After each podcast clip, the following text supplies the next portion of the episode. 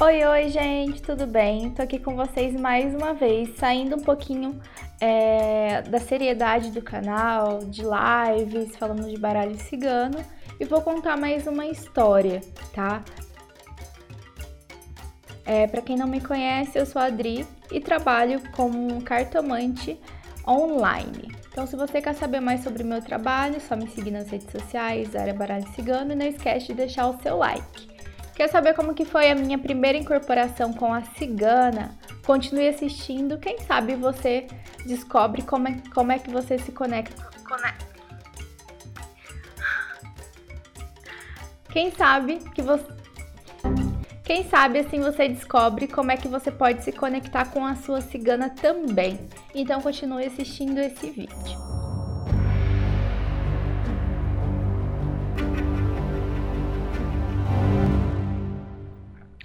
Bom, gente, é... para começo de conversa, eu não sabia que eu tinha cigana, tá? Eu fui descobrir isso há basicamente três anos. É... Eu sempre soube que eu tinha pombagira e outras entidades gerais, assim, né? Que todo médium tem. Até que um dia a gente estava em um terreiro, que eu não gosto muito de me lembrar desse terreiro, teve festa de ciganos e eu comecei a sentir uma coisa muito diferente. Eu sentia as minhas pernas quererem se movimentar, é, eu senti muita falta de ar.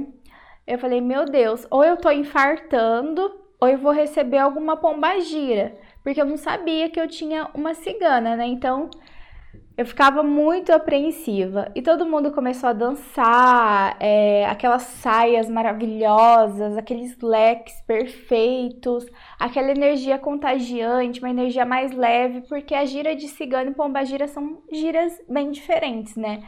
É, em questão de energia.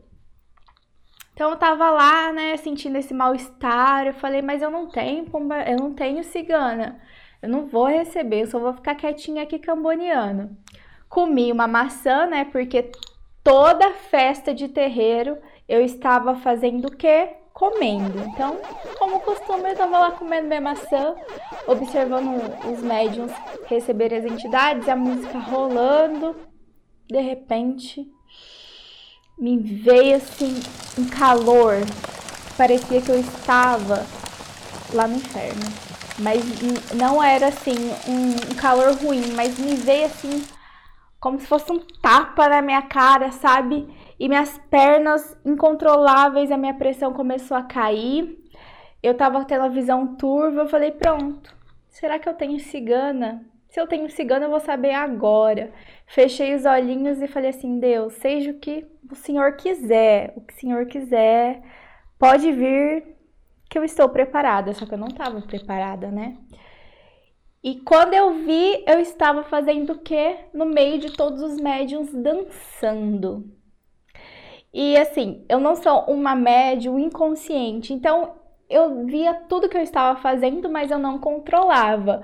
Então eu me via dançando, é, tinha momentos que ficava escuro novamente, que eu já não lembrava. Eu me via bebendo, e aí eu me vi falando espanhol. Um espanhol muito puro. Eu falei, pronto, gente. Baixou uma professora de espanhol aqui, eu fui uma cigana. Que eu já não estava entendendo mais nada. Eu já fiz curso de espanhol, mas meu curso foi bem RBD, sabe?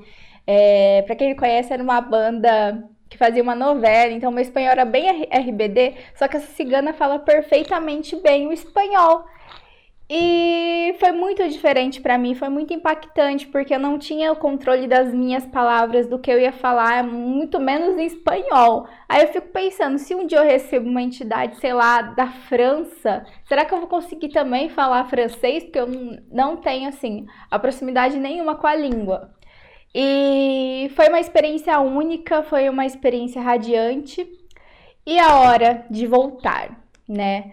É, já tinha incorporado, já tinha passado mal e tudo mais. Os ciganos eles têm o costume de ir embora dançando. Então a mãe de santo fazia é, um encerramento com as músicas dos ciganos.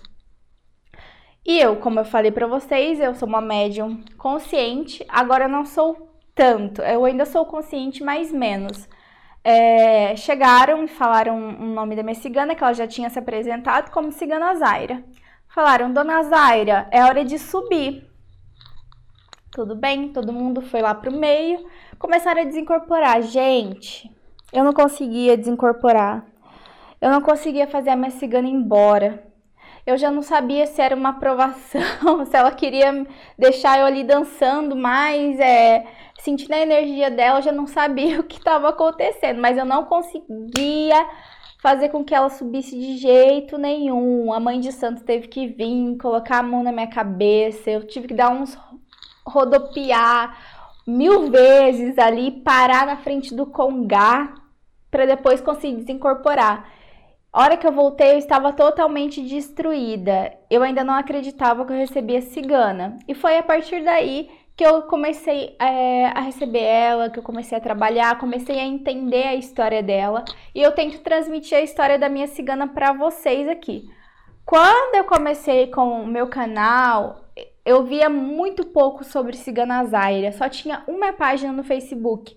Hoje falam bastante, eu acredito que pessoal que me conhece às vezes pode estar falando um pouquinho mais. Então, meu intuito sempre foi passar a história dela, porque é uma cigana muito pouco falado. As pessoas falam de Esmeralda, de Carmen, é, de Sulamita, de, de várias ciganas, mas esquecem um pouco da cigana Zaira. E foi muito emocionante para mim. Eu caí em frente ao Congá depois que eu recebi ela. Eu ralei muito o joelho, mas foi uma experiência única e eu tô aqui contando para vocês. Então, se você sente, né, no momento tá tendo, que tá tendo a gira, um pouco de mal-estar, um pouco de visão turva, suas mãos ficam geladas, deixa, se conecta e deixa acontecer. É, é o primeiro passo que você tem que fazer. Então, é isso que eu tenho para contar para vocês, que a partir daí eu comecei a trabalhar com essa cigana maravilhosa. Eu amo demais, eu amo a história de todos os ciganos e foi uma incorporação muito diferente para mim, porque eu não tive nenhum contato antes com os ciganos. Foi um baque bem grande, porque eu estava acostumada a receber o quê? Pomba gira, que ri, que dá gargalhada, que passa o leque na cara, que pede champanhe, que fuma cigarro. Eu não estava acostumada com essa coisa mais tranquila. E eu espero muito que vocês estejam gostando desse, dessa série sobre os fatos que aconteceram comigo diante da, da minha caminhada espiritual. Não esquece de agendar a consulta, a gente dê o seu like, que é muito importante para mim. E eu volto com vocês em breve. Um beijo no coração de todos.